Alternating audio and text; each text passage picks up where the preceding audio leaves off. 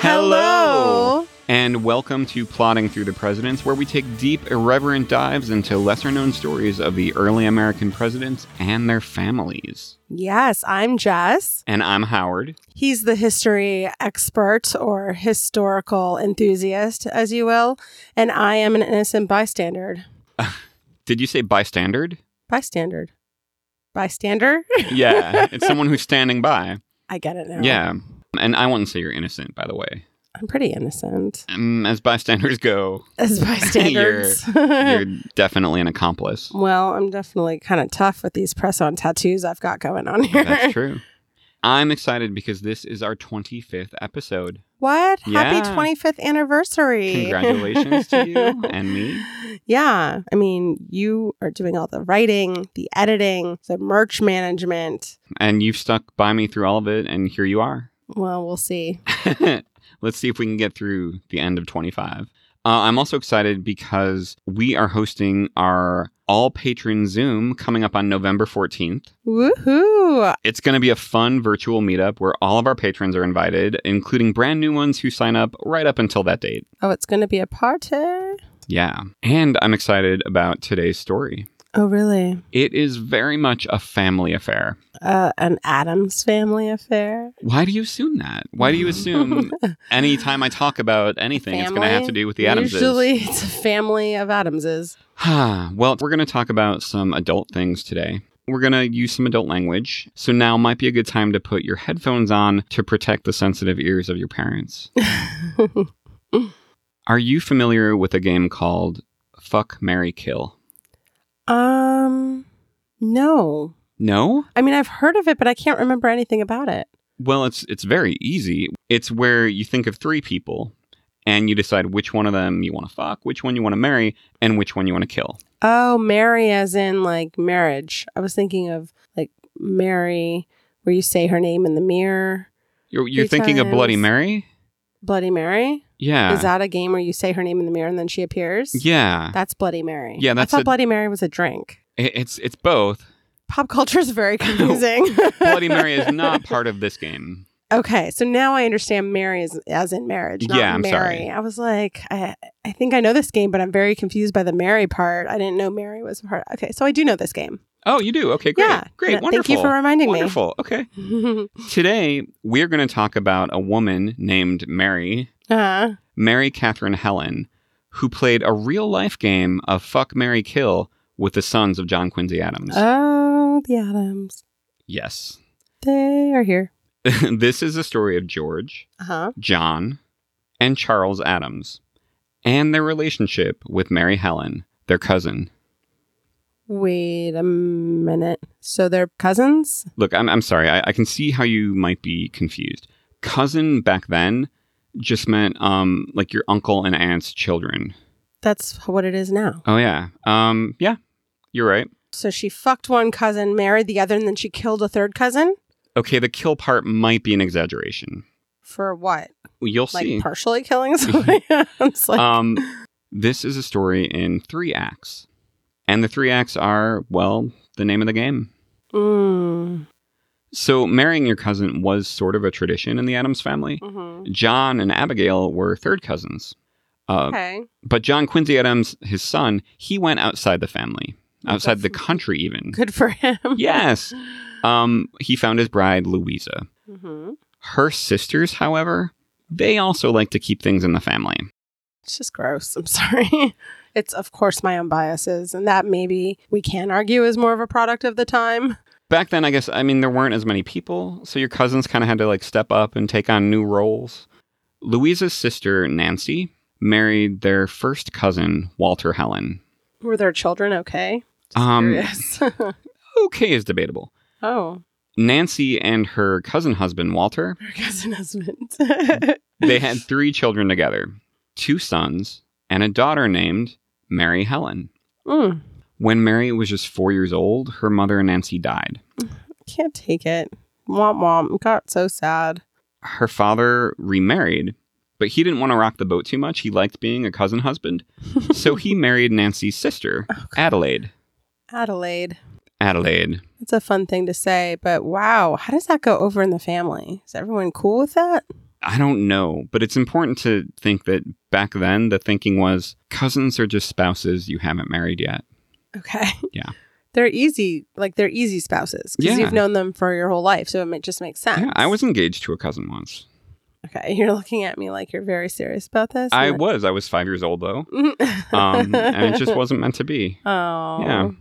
So, because of this marriage, that means that Mary's aunt, Adelaide, was now her stepmother and her first cousin once removed by marriage, which I don't know if that's a thing. But then this is where it gets interesting, at least to me. Okay. Walter and Adelaide, his cousin wife, sister in law, they had a child together. Yes. And that kid was Mary's half brother, first cousin, and also, I think, her second cousin. Ugh, I don't like it. This has been another episode of Relatively Speaking with Howard and Josh. Uh, thanks for listening and keep it in the family. or don't. the choice is yours. Back to young Mary Helen.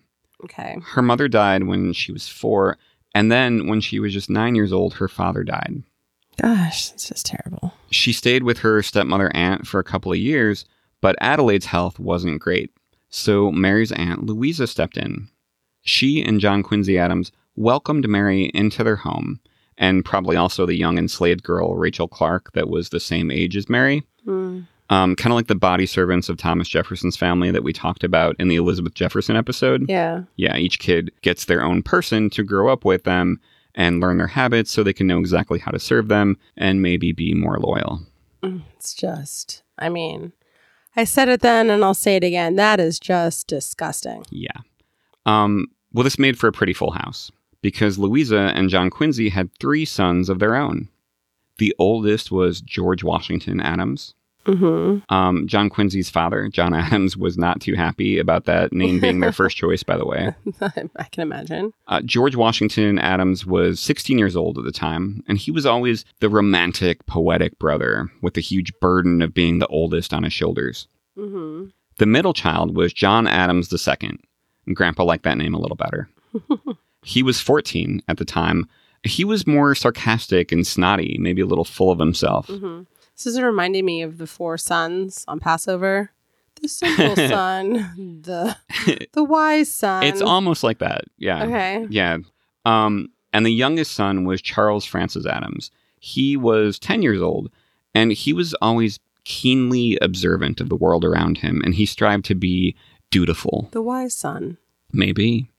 So here comes Mary Catherine Helen, daughter of cousins, stepdaughter of cousins, niece of cousins, this super cousin who is, by all accounts, beautiful, into this house with her three male cousins. What could possibly go wrong? Well, I could guess. One of them winds up almost dead. One of them is fucked, and one of them is um, married. We will see. Act one. Fuck. Okay, I like where we're starting. This is the shortest of the acts. Oh, okay. Sorry. This act focuses on the youngest Adams brother, hmm Charles Francis. He was the closest in age to Mary Helen, just a year younger than her. In fact, Louisa wrote to Charles Francis when he was 10 years old that Mary Helen had a fine natural genius, and though she is not so advanced in her education as you are, you must take care that she does not overtake you. And overtake is an interesting term because when they were older, Charles Francis's heart was completely overtaken by his feelings for Mary Helen. Hmm. We don't She was telling him not to let that happen again. Um, no, all Louisa was saying was like, she might be smarter than you. You better study, you know, or this girl cousin of yours is going to overtake you. Right. But she overtook him maybe in other ways. I see. Okay, let's hear it. what? So I, I- I will deliver the message. Just a moment. We don't know exactly what happened between Charles Francis and Mary Helen, but we know that it was naughty and we know that it did not end well. Naughty. Yeah. From her arrival in the Adams home, Louisa described Mary Helen as a very fine girl, but a little wild. so wild that she took her out of school to teach her at home. Huh. What was she doing at school? And how old was she at this point? She was only um, like 11 or 12 at this point. And she was taken out of school because why? I don't know. I'm not sure if she didn't trust her out in the world and thought she would be safer at home, uh, which may not have been the best choice in hindsight. oh, God. Charles Francis, when he was in his 20s, He called her even worse things than wild. He said she was one of the most capricious women that were ever formed in a capricious race. She's only 12 at this point. No, this is what he says about her later. Later, okay. Yeah. Um, but these words were coming from a place of heartbreak and jealousy. Hmm. His feelings were so strong because he'd once fallen for her hard. Huh. We get hints of what happened. He says things like, I had reason to know Mary well, and he loved the woman too deeply. In a diary entry that he wrote about going on a carriage ride with her that was quite pleasant, he says, I am obliged to be amazingly cautious in my conduct towards her. Hmm. The relatives I perceive watch me so closely now that I am always forced to keep a certain level. If in either too high or too low spirits for any time in her presence, it is set down immediately as a relapse. So he's talking about her like relapses, like like she's an addiction. Ah. And his relatives are watching him because they they know I don't know what they know. They probably sense that he is into her.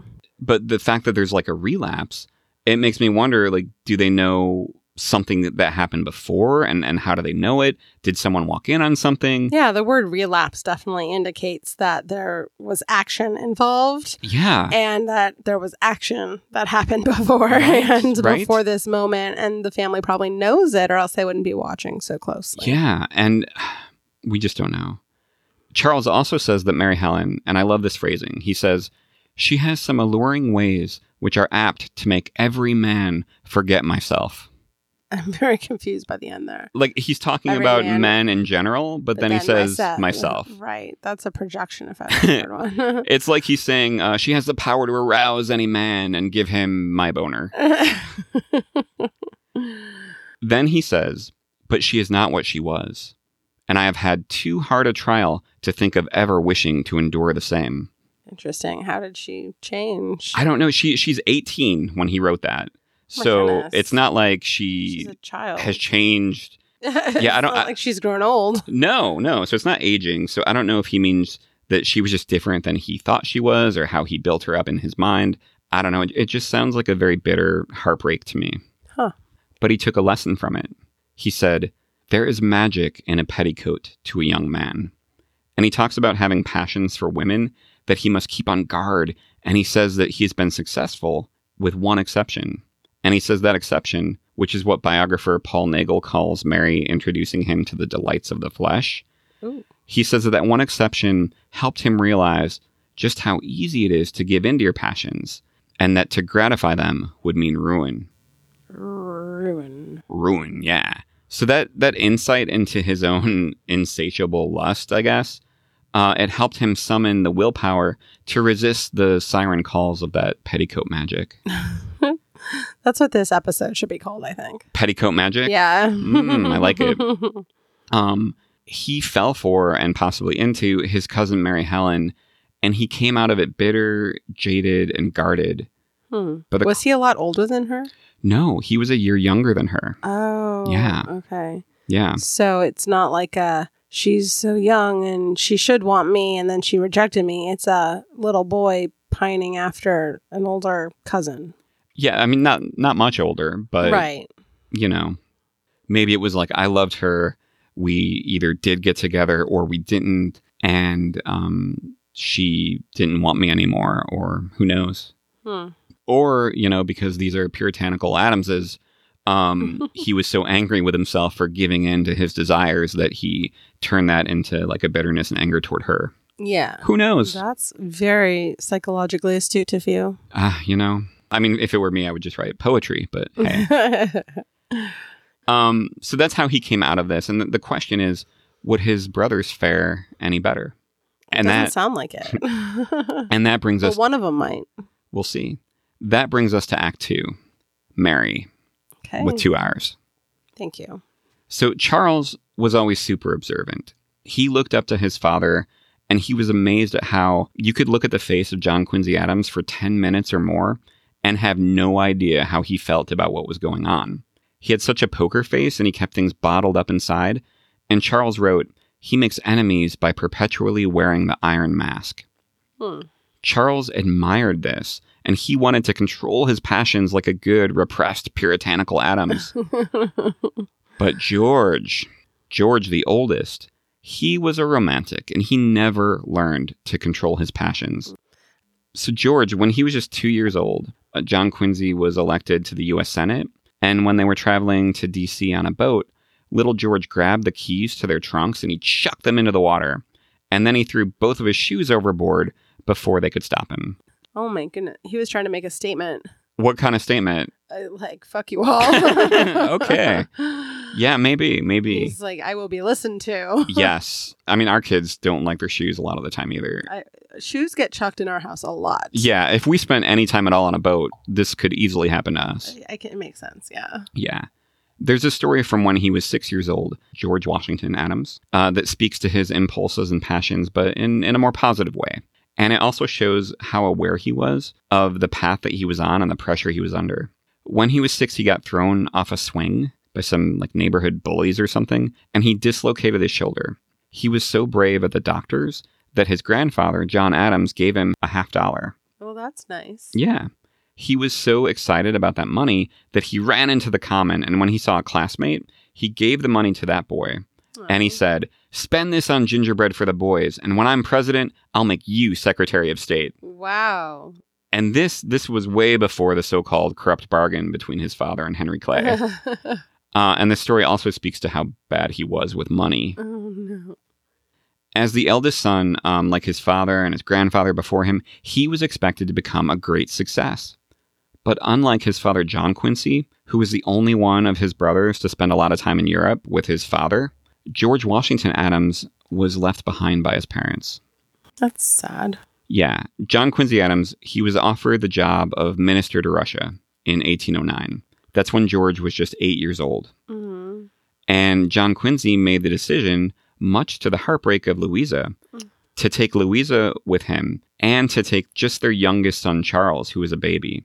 So eight year old George and five year old John Oh. were left behind in Massachusetts with an aunt and uncle and their grandparents, John and Abigail. hmm George didn't see his parents again for six years. Oh my gosh. Yeah, when he was 13 years old.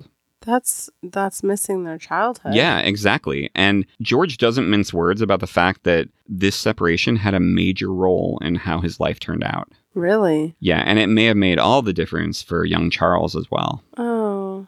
I'm sure that was heartbreaking to Louisa. Yeah, she didn't have a say. It just she didn't have a choice. She didn't want that to happen, but she was kind of overruled by John Quincy and and Abigail and John. Oh my gosh. Yeah, It's terrible. definitely. Six years being separated from your children. Yeah. But now George was 22 years old. He was a Harvard graduate and he was getting started in his law career. This is the oldest. Yeah. Okay. He was getting started in his law career, but he had the soul of a poet, oh the tortured soul of a poet, no. and his heart belonged to Mary Helen. Oh boy. Yeah, he writes to his father asking for permission to marry her. Wow. So his father, John Quincy Adams, he consents, but with some conditions. And it's not exactly clear what those are. Mm-hmm. One of them might have been okay, but Mary Helen has to manumit her slaves and give them their freedom before the wedding um, because I don't want any of my sons to own slaves. Interesting. Okay. Yeah, Lindsay Chervinsky talks about that possibility in an article called uh, The Mhm. Enslaved Household of John Quincy Adams. Hmm. It also sounds like he may have made George agree to wait to get married for several years until he was well established and he could prove that he could take care of a family. Okay. So George agrees to those terms. Sure. And while he's in Boston, establishing himself in his law office, envisioning the house that he and Mary Helen are going to live in one day, Oh no. Mary Helen is back home in Washington reading his love letters, Okay. And she marries someone else. one step at a time, Okay. one step at a My time. mind is jumping a- ahead. I don't blame you. Mary Helen, um, she's reading his love letters, but those love letters are coming slowly, like only once a month, maybe. Oh wow. Not, that's, that's yeah. not a lot. it's not a lot. It's not often enough to keep her interest, it seems. Mm. And when George is hundreds of miles away in Boston, his younger brother John comes home from Harvard a little earlier than planned. So he's in Washington with Mary. Yes. Now let's talk about that middle child, John. Okay. John was the most sarcastic of the brothers and, and arrogant. He was the bad boy. Mm. Um, in pictures, I think he, he looks like a good looking fellow, I think, Mhm. but Um, I'll show you what he looks like. So that is John Adams II. Oh yeah, he's got bad boy written all over him. Yeah, I mean, I think he looks good looking for the time, but Yeah. you, you never know how much the artist is improving things. Louisa, his own mother, once wrote in a letter to Mary Helen. Um, she wrote, John was getting uglier. George had always been ugly, and Charles looked better than he looked last year, right? Oh, that's funny. Charles even talked about how none of the family was good looking except one cousin Thomas, who who somehow luckily managed to escape all this drama. Speaking of drama, the reason that John came home early from Harvard was because of something called the Great Rebellion of 1823. Oh dear. Oh yeah. These details come uh, mostly from a 1982 article for the Harvard Crimson by Thomas J. Mayer. So basically, John's class at Harvard, 81 students, they were not what any teacher would call a good class. They were spectacularly rowdy. Mm-mm. There was this tradition of celebrating off campus the night before this big exam, and it was canceled at the end of their freshman year. They did not like that, so they rebelled. they went out and they partied. The president of the university responded by suspending the two organizers of that party for six months. Wow, that's Yeah. harsh. I know. So when they were leaving campus, their friends were applauding them as they left, these poor party martyrs. oh my goodness, it's like rowdy children haven't changed. It's like, Right. This is the same story. Um, then, when they were sophomores, they got into a food fight with a new freshman class. It was called a food fight, but it escalated beyond your general definition of a food fight. Well, what was being thrown? Like hot dog stands. One student's log said, have demolished doors and windows and destroyed all the crockery, china, etc. And after that, peace was restored. It sounds like the Dishes was entire thrown. cafeteria was, was being destroyed. thrown around. dishes, doors, windows, everything. Wow. And they got even more brazen. They started going after their tutors and even the president. They went out at midnight with clubs and stones to break their windows. One tutor had a bucket of ink dropped on his head. At one point, a student dropped a cannonball from the fourth floor. It didn't hit anybody, A cannonball. but it had an insulting note for a tutor on it. Oh my goodness. Yeah. That student got suspended. Okay. Well, that's just downright dangerous. This I- is I more agree. Than rowdy. No, this is, yes, This I. is a rebellion. This is. um, there were late night bonfires on the yard, just general chaos. Oh Gosh. And that's when a group of students broke off from the rebels. Uh-uh. And they became informants on who the troublemakers were. Ooh. These snitches were called the Blacks by the other rebels, who considered themselves high fellows. Okay. The rowdiness got worse when the rebels figured out who the informants were, and the rebels started getting punished based on the informants' intel. Yeah. Um, so instead of raging against the machine or whatever, it became a civil war between the High Fellows and the Blacks. It came to a head between the leaders of the two groups, Robinson, one of the rebels, and Woodbury, an informant. Both of these men were vying for the coveted role of Latin orator at their commencement. What is that? I, it's somebody who gives some sort of Latin speech. I don't know. Harvard kids love Latin and they will fight for their right to sound elite. Oh my gosh. I was the Latin coordinator. Orator, I orate Latin. Yeah.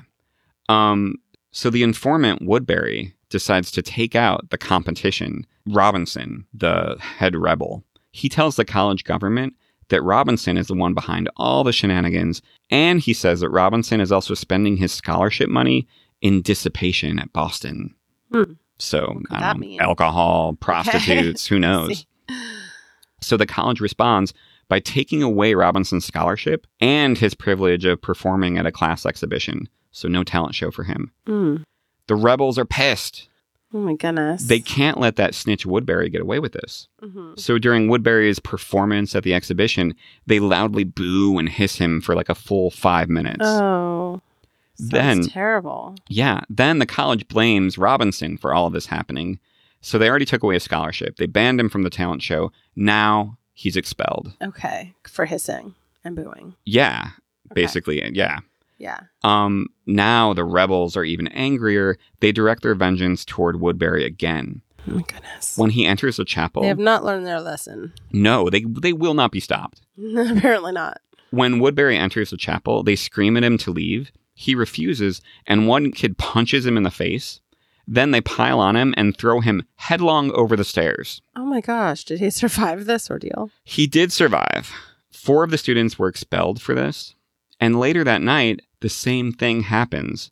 Woodbury, who somehow is not a pile of broken bones, he enters the chapel again and the rebels throw him out again, Physically throw him. apparently. 41 of the rebels, they stand on the common and they announce that they will not settle down until the four students who got expelled for throwing a kid over the stairs are brought back and until that snitch Woodbury is kicked out of school. Also, they say that the next time Woodbury tries to enter the chapel, they're going to do the same thing and thrash him severely. Oh my goodness. So Yeah. they want to beat him up. Yes. I mean, how many rebels were there? The- 41 of the 41 of It's them just were on the like, I'd common be- and saying this is what we're going to do. I'd and be worried about half my the class. life. Yeah, I'd be worried about my life. Yeah, Woodbury does not want to be thrashed severely, so he goes into hiding. hmm The next day, the president of the university has had enough. Well, yeah. Right a about little time. Late.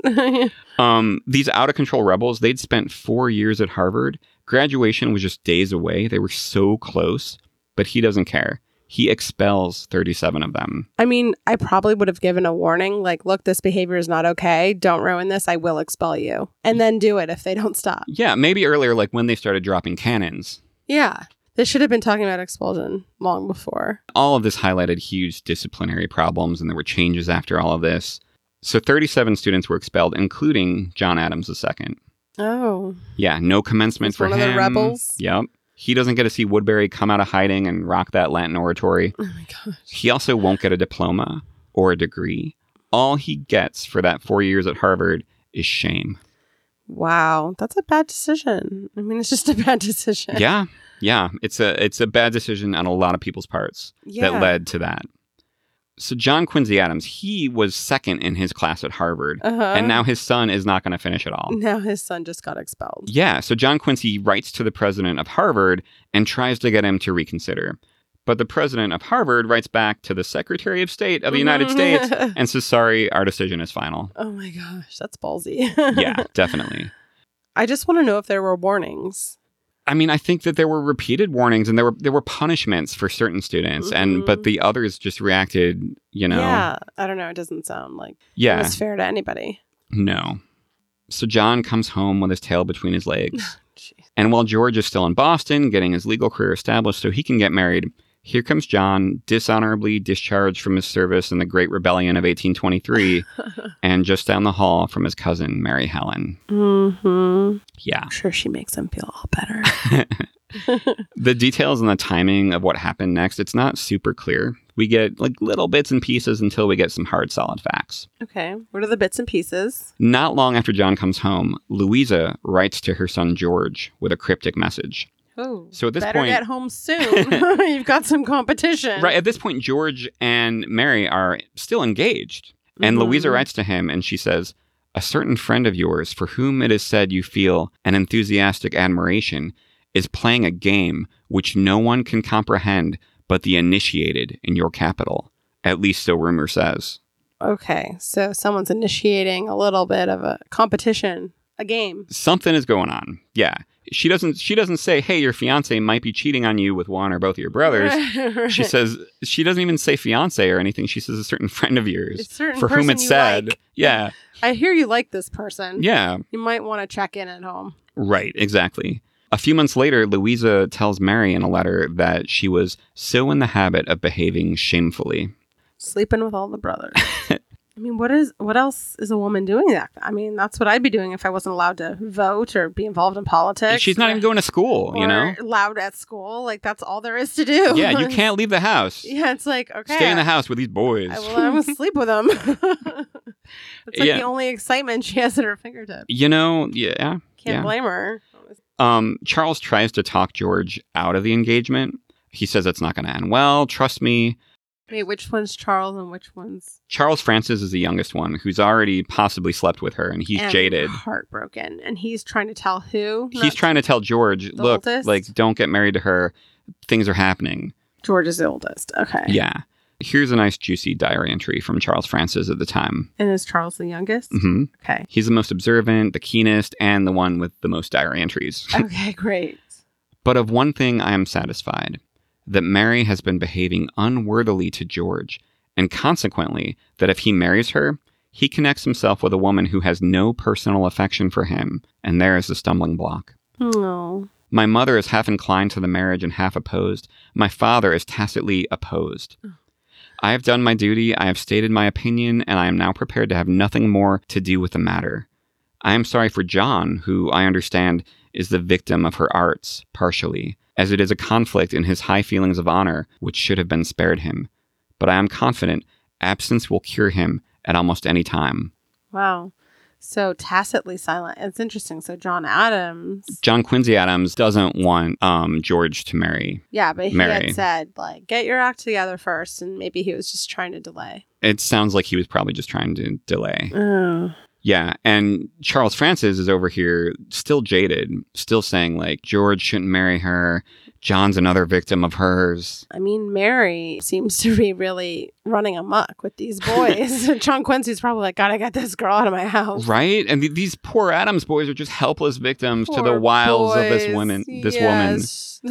I mean, the uncontrollable petticoat magic. Yes.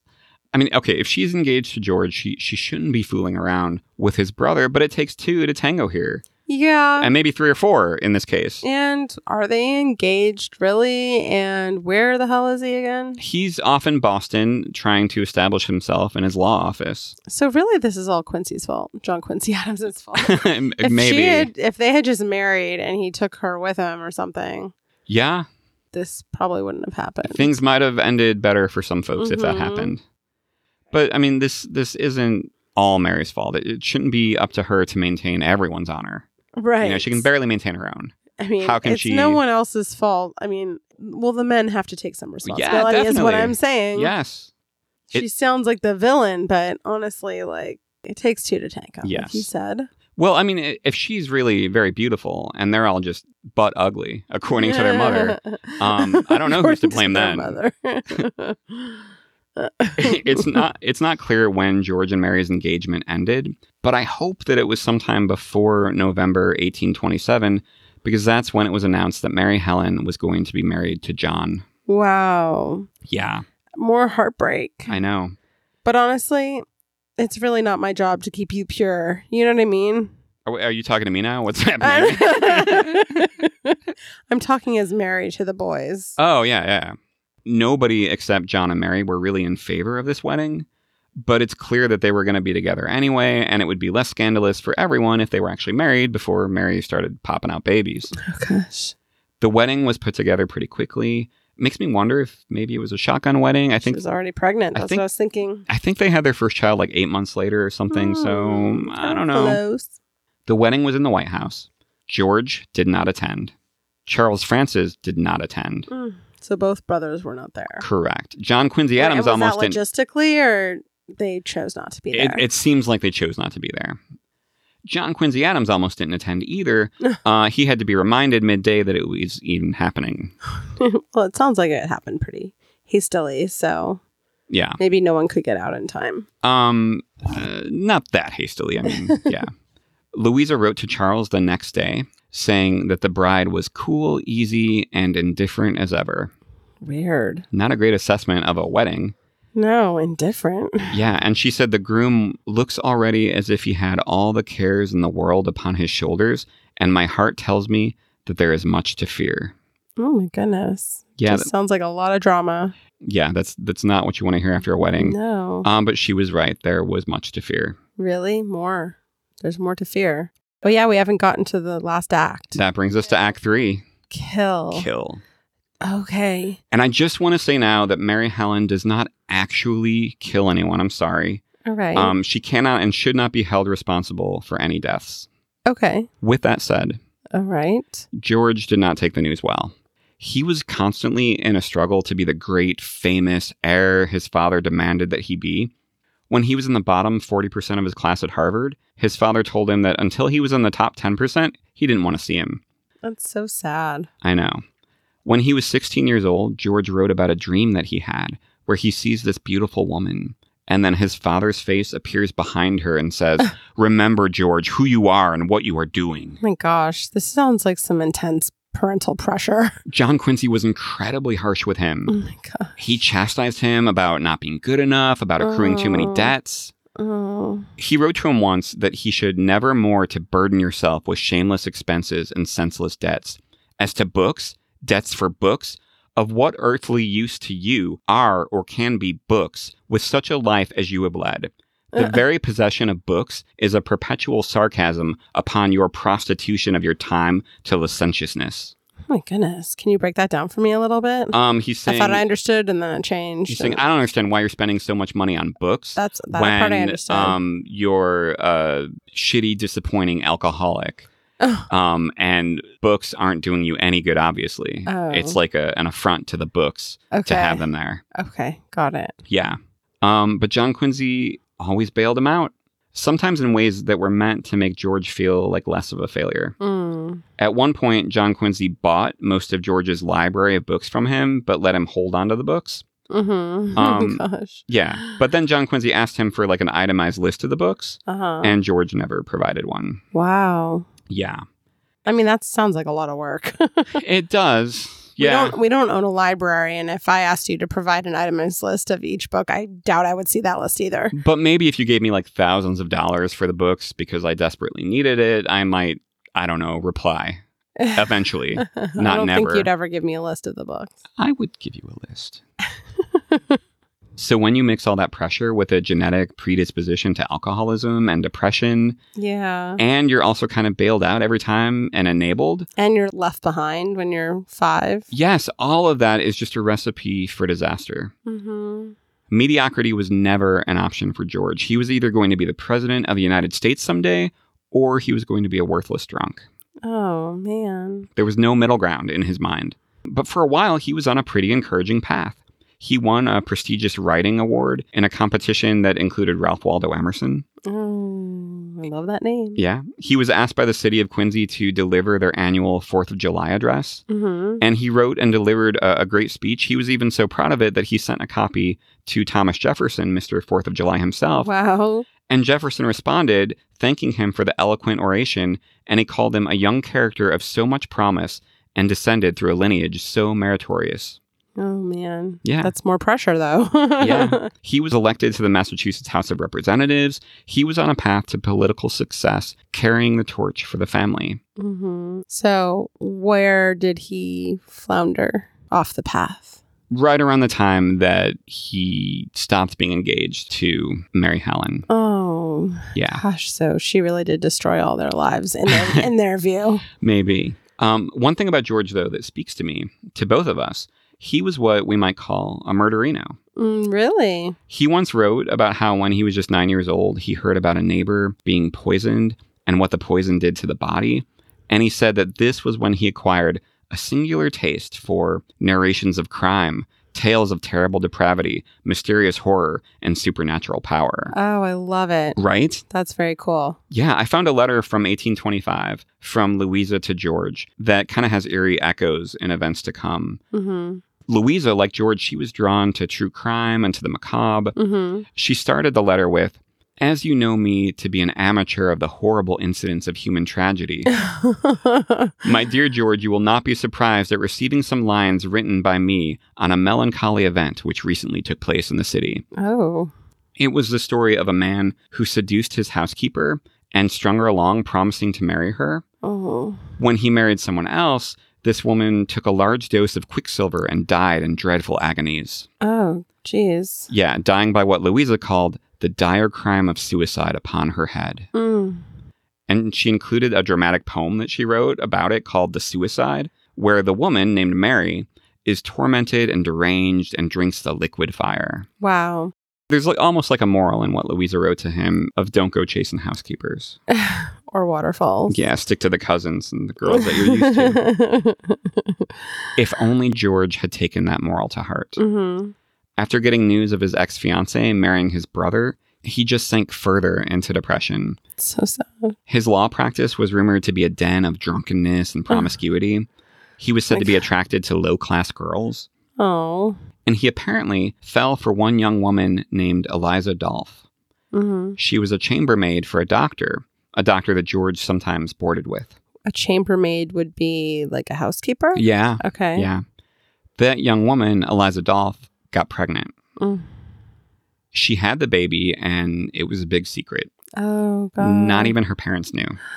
Wow. How did they not know? I don't know, maybe because she was living with the doctor. I don't know. oh my goodness. But she started staying with an acquaintance under a fake name with this six week old baby. And then George Washington Adams and this other doctor, David Storer, they decided that they needed to get an apartment for Eliza and the baby. Someplace where George could visit her and the baby a couple of times a week. We only know about this because of a man named Miles Farmer. okay. He was the manager of some apartment buildings. And this doctor, Dr. Storer, came to him and he said, Look, there's this girl.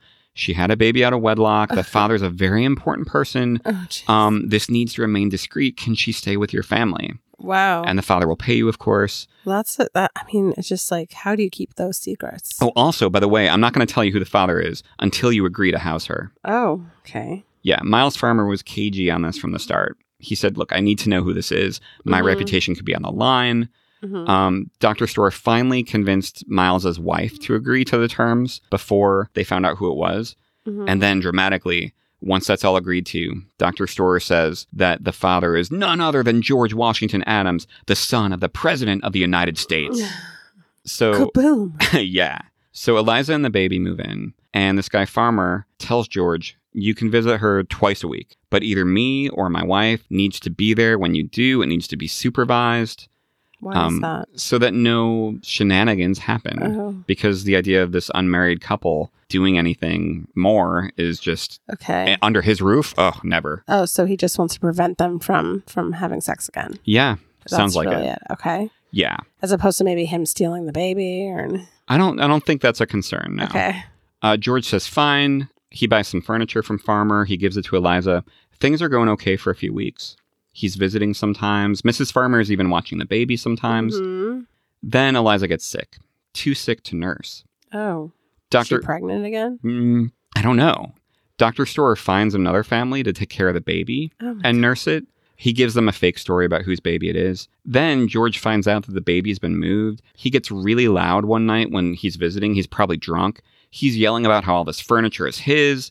He goes outside at one point, and Farmer locks him out and says, That's it. stay out of You're here. gone. hmm The next day, George comes to him and he apologizes profusely. He says, Please, look, don't take my asshole behavior out on Eliza or the baby. Mm-hmm. Don't even tell Dr. Storer about this. And Farmer says, Look, people are starting to talk. And if they find out who I'm letting stay here, I could lose my job. Yeah. And George says, Look, I'll vouch for you. I'll tell them that you did nothing wrong. Mhm. And if you lose your job, I'll hook you up with another one at the soap company. The soap company. And Farmer says, Fine, we're cool. All right. That's all according to Farmer. George writes to his brother, Charles Francis, and he says, The youngest. Yeah. Hey, um, if if I if I die this year, just make sure that um, my debts are paid off and give whatever is left to uh, Eliza and my child. Okay. Why did he think he was going to die? It's unclear.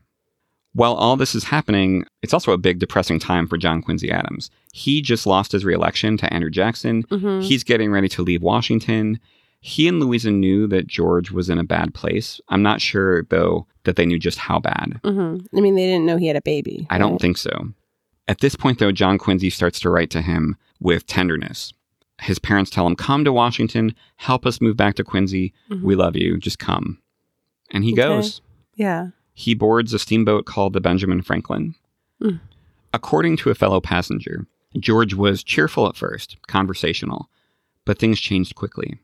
Aboard the ship, George had a pounding headache, and he thought the birds were speaking to him.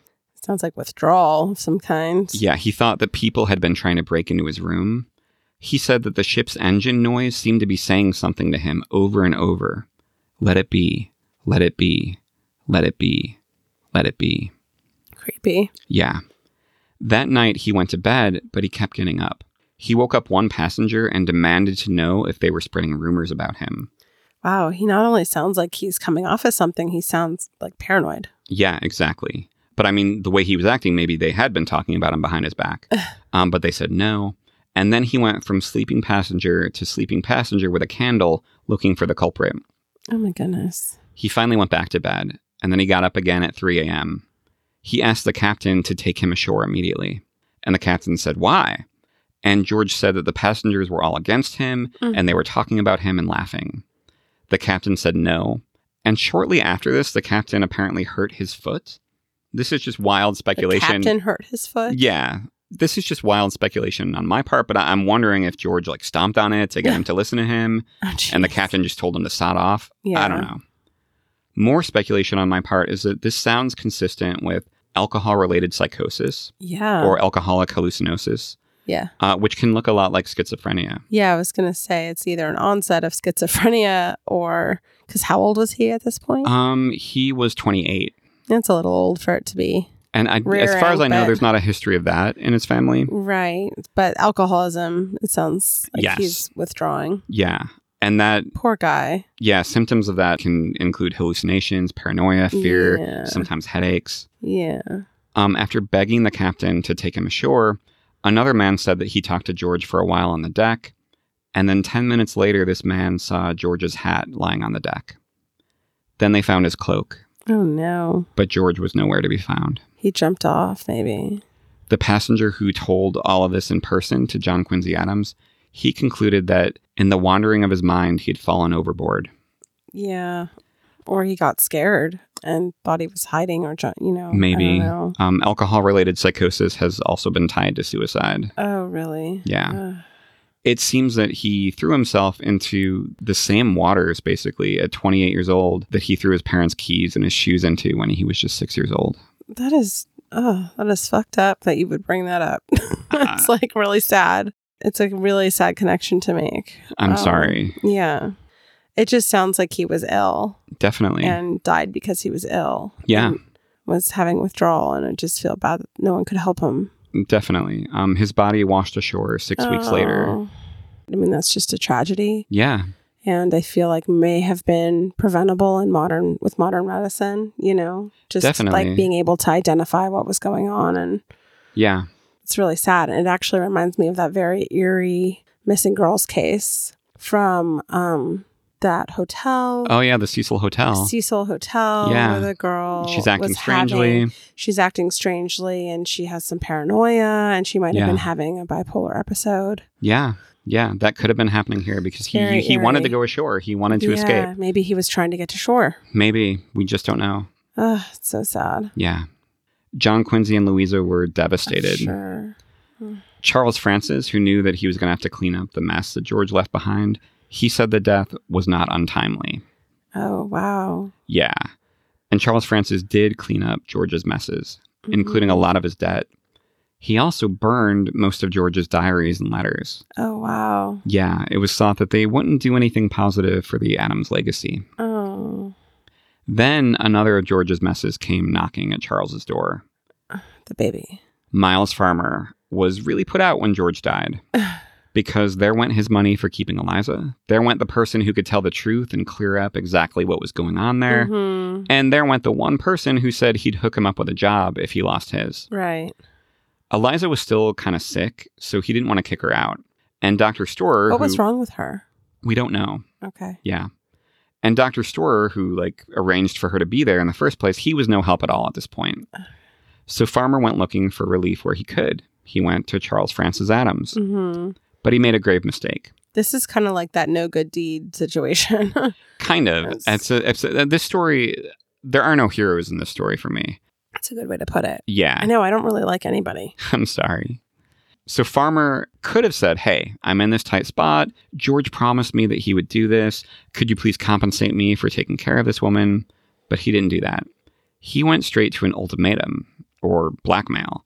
He said, "Pay me or I'll tell everyone about George's love child." Oh my gosh. Charles Francis did not respond well to this. I he basically said, "Don't ever talk to me again. I have nothing to do with you or that woman or that child." Wow. This Yeah. poor child. I know. It sounded like the Adams family was going to have nothing to do with them anyway, but at some point the child died. Oh God, this keeps getting worse. I, well, okay, I couldn't find much about this at all. And I'm not 100% that the child didn't just live on with another family and either Eliza was told that it died or she didn't want to take care of the baby in the first place and she told people that it died. I don't know. Mm. so So you're saying the child might not have died. I'd like to think that there's a secret line of Adam's descendants out there somewhere because Okay. of this. All right. I'd like to believe that too. Yes. Anyway, Miles Farmer was furious with the Adams family and Dr. Storer, who started saying that Farmer was all these terrible things, which maybe he was, I don't know. But Farmer was very insistent that his reputation was all that he had, so he sued Dr. Storer for libel. Mm. And that's kind of why we know about all this. Uh. Okay. But even more than winning and getting paid damages, Farmer said what he really wanted, more than anything, was just to be vindicated. He wanted the world to know that he was just a nice guy pressured to help out this poor girl, Mm-hmm. but he was taken advantage of by this jerk doctor and these upper class jerks, the Adamses, who obviously didn't care about regular people. Right. It doesn't seem like they do. yeah, he, he may have had a point there. Yeah. So he hired a reporter to attend this libel trial to write down everything so that he could publish a record of his honorability and everyone else's jerkiness. But when the judge found out that there was a reporter there, they ordered them to leave. Mm. And Farmer's like, wait, wait, wait a minute. So it's cool if people tell lies and talk crap about me all day in public, but when the truth is testified to in court, that's Mhm. private? Yeah. This is bullshit. Right. It's worth noting that Dr. Storer, on the other side, claimed that Farmer was spreading lies about himself and trying to damage his own reputation so that he could sue for more damages. Huh. That's backwards and bizarre. Yeah, this is one of those cases where I, I don't really want anyone to win, Right. but Farmer did win. He got a couple hundred dollars. All right. Well, I don't like him. He sounds kind of backwards himself, but he did take them in. Yeah, he did. He was pressured in his to. home. yeah. Um, it sounds like maybe he spent all of that money trying to publish the story of the Adams family scandal um, and how he was wronged, but all the copies were somehow destroyed at the printers. Huh. That's mysterious. Then he paid another printer, and that didn't work out. By the time he finally got the pamphlet published on the third attempt, Uh-huh. Um, it was embarrassing for the family. But Charles Francis said it was also a relief because the threat of it going public had been looming for two years, and now it Uh, was done. Yeah. But that pamphlet telling the story of the trial, it might be the only reason that we know the name Eliza Dolph. Oh, wow. So Hmm. Mary Helen is married to John. They have two daughters. They continue to live with John Quincy and Louisa in Washington, and John's alcoholism just got worse. The middle child. Yes. Okay. He died probably from cirrhosis of the liver Uh. at 31 years old. Oh my gosh. Just- 28 and, then 31. Yeah. John Quincy came to see him just before he passed, and he promised Mary that he would be a father to her and her children after his son died. Mm. We're not out of the sadness yet. Oh Hold gosh, on. there's more sadness. Did their daughters die? One of Mary's daughters of died course they young, do. um, and that was Jeez. another huge heartbreak for the family. Her other daughter, How old though, was she? Um, I think she was less than ten. Ugh, I can't. I know. How her- did she die? I don't sickness. I don't know Ugh, exactly. I can't. It's too awful. Her other daughter carried on the fine family tradition of marrying a cousin, Okay. I Um, just like, even though I'm wearing really tough press on tattoos, I'm really feeling vulnerable right now. I'm sorry. But this time, uh, her daughter married a third cousin. Mhm. So that's progress. Okay. Things are looking up, right? Little less incestuous. Yeah. Mary lived with John Quincy and Louisa through their old age, and she helped take care of them. That's nice. Yeah. I mean, they weren't really for her marrying anybody, but here she is taking care of them in their old age. Yeah, it sounds like she and Louisa really grew close. They hit it off eventually. yeah. When when they brought Mary Helen in when she was just 11, she was the closest thing that Louisa had to a daughter Mm. since her own daughter Ugh, had died in Russia when she was just 1. God, I can't. Yes. Um All these lost children. I just, I'm going to cry. Charles Francis was with them in Russia. He was the only one who ever got to know her and experienced that loss with them. Oh, man. After John Quincy and Louisa died, Mary moved in with her daughter's family. They had four children, and then her daughter died. Wait a minute. Yes. the Um, one that survived Yes. then grew up to be a mother of four. And then And she then died, died. before her mother. Yes. Okay, So this woman, Mary Helen, Yes. lost both her children. Yes. And at that point, her son in law kicked her out, wouldn't let her live with them anymore or the grandkids. Oh, why? I don't know. She moved back to Washington by herself, and one of the only people who was there for her was Charles Francis. Oh, wow. The one who was heartbroken Yeah. initially. There's a great article from the New England Historical Association that was a great source for this, and it's called Mary Helen Picks the Wrong Son of John Quincy Adams. Mm. And the idea is that of the three boys, George, John, and Charles, Mary should have picked Charles. Yeah. Because Charles, by the way, he went on to great success. he was a great historical writer. He ran for vice president once on a ticket with Martin Van Buren for the Oh, Free Soil Party. Wow. Yeah, this was after Martin Van Buren's presidency and, and after the Amistad case, when he was Mhm. finally coming around to the idea that, hey, slavery is pretty bad. Yeah. They did not win, but Charles went on to even greater success as the U.S. envoy to the United Kingdom under Abraham Lincoln during the Civil War. Wow. Yeah, so Charles Francis Adams helped convince Britain to stick with the Union during the Civil War. And the Civil War, it was screwing with Britain's cotton supply. They could very well have decided to back the Confederacy. Mm. But Charles, who had mastered the art of keeping his passions in check, he Mhm. helped keep Britain neutral, which was Wow. huge. wow. So, compared to the fates of George and John, Charles is the clear success, just like his Hmm. father John Quincy was in his generation and his grandfather John was in his. And he was the baby who stayed with his parents. Yeah. Yeah. Um, oh man, that's sad. I mean, yeah. it's great for Charles, but yeah. and Paul, he ended up being there for for Mary. yeah. It's just interesting how it comes full circle like that. Definitely. So Charles might have been the catch, and it might have been better for Mary if she'd kept her sights on him, but that would have prevented Charles from falling in love with and marrying Abigail Brooks. Oh, so he was already married by the time he was helping. Oh, yeah. Okay, He got married like a year before John Adams II married. so it wasn't like I'm still here for you. I'm an old man, but Mm, No. you come back home, baby. No, definitely not like All that. right, good. In fact, um, that makes me happy. yeah, in fact, I think a year after John married Mary, Charles wrote to his wife, Abby, Mhm. and basically said, um, All is fucked here. no, he basically said, I'm, I'm so glad I married you. You're so Uh-huh. much better than she was. Oh, God, I'm so glad I'm not with her anymore. okay. So he saw the train wreck from afar and realized that could have been me. Yeah. Charles has said that if not for her, if not for Abigail Brooks, he never would have accomplished anything in his life. Oh, I don't, it's such a nice thing to say about your Yeah, wife, right? Yeah. I don't think that he was referring to her money when he said that, Oh no. but she did come from an extremely wealthy family. And that family money is one of the biggest reasons that we have the Adams National Historical Park, as Kelly Cobble, the curator there, told us a couple Mhm. episodes ago. Mhm. and that family money may have helped Charles Francis take care of Mary Helen when she was all alone. Mm. When her son in law kicked her out of the home and forced her away from her grandchildren, Why did he do that? I wonder. I don't know. Um, but she when, trying to sleep with him? I wow, know. Blaming the victim, Jess. yep.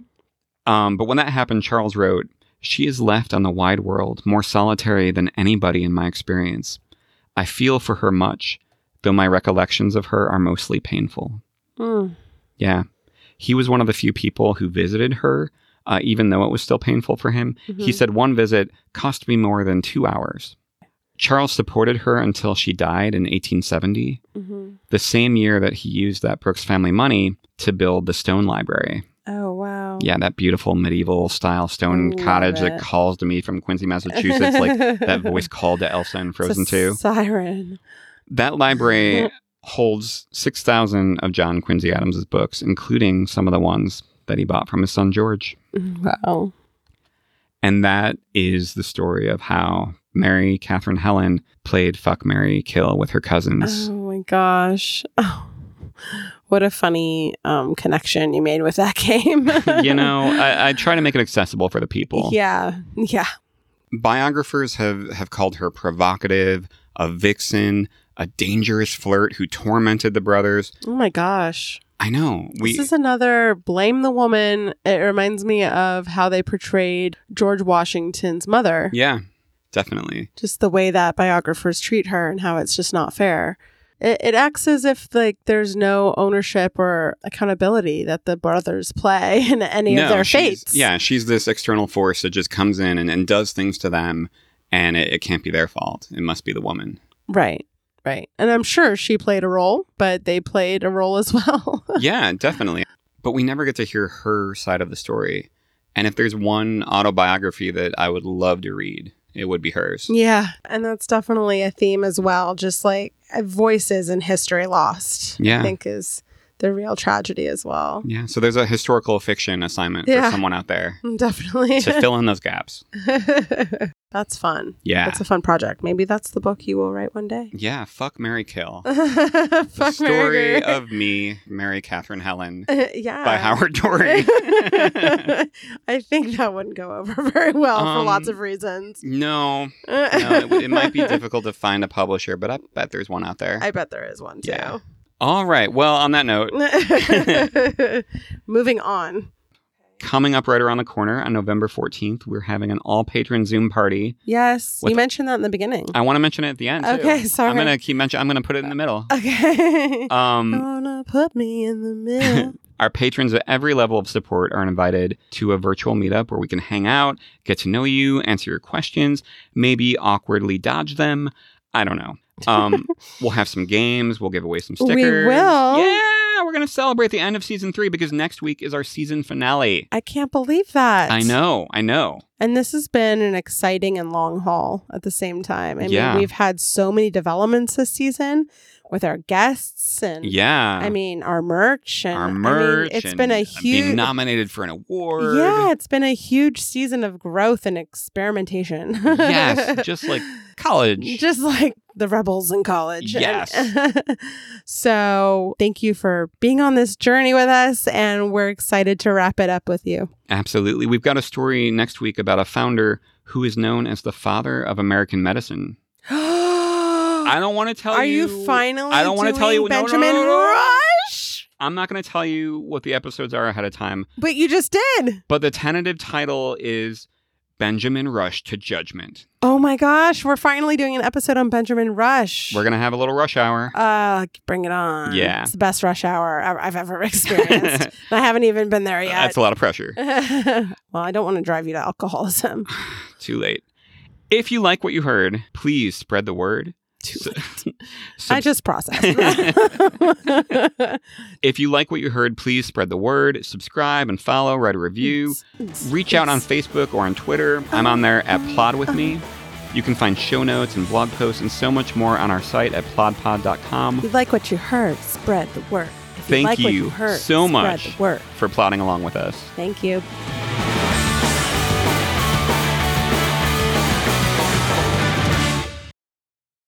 Oh, God, this keeps getting worse.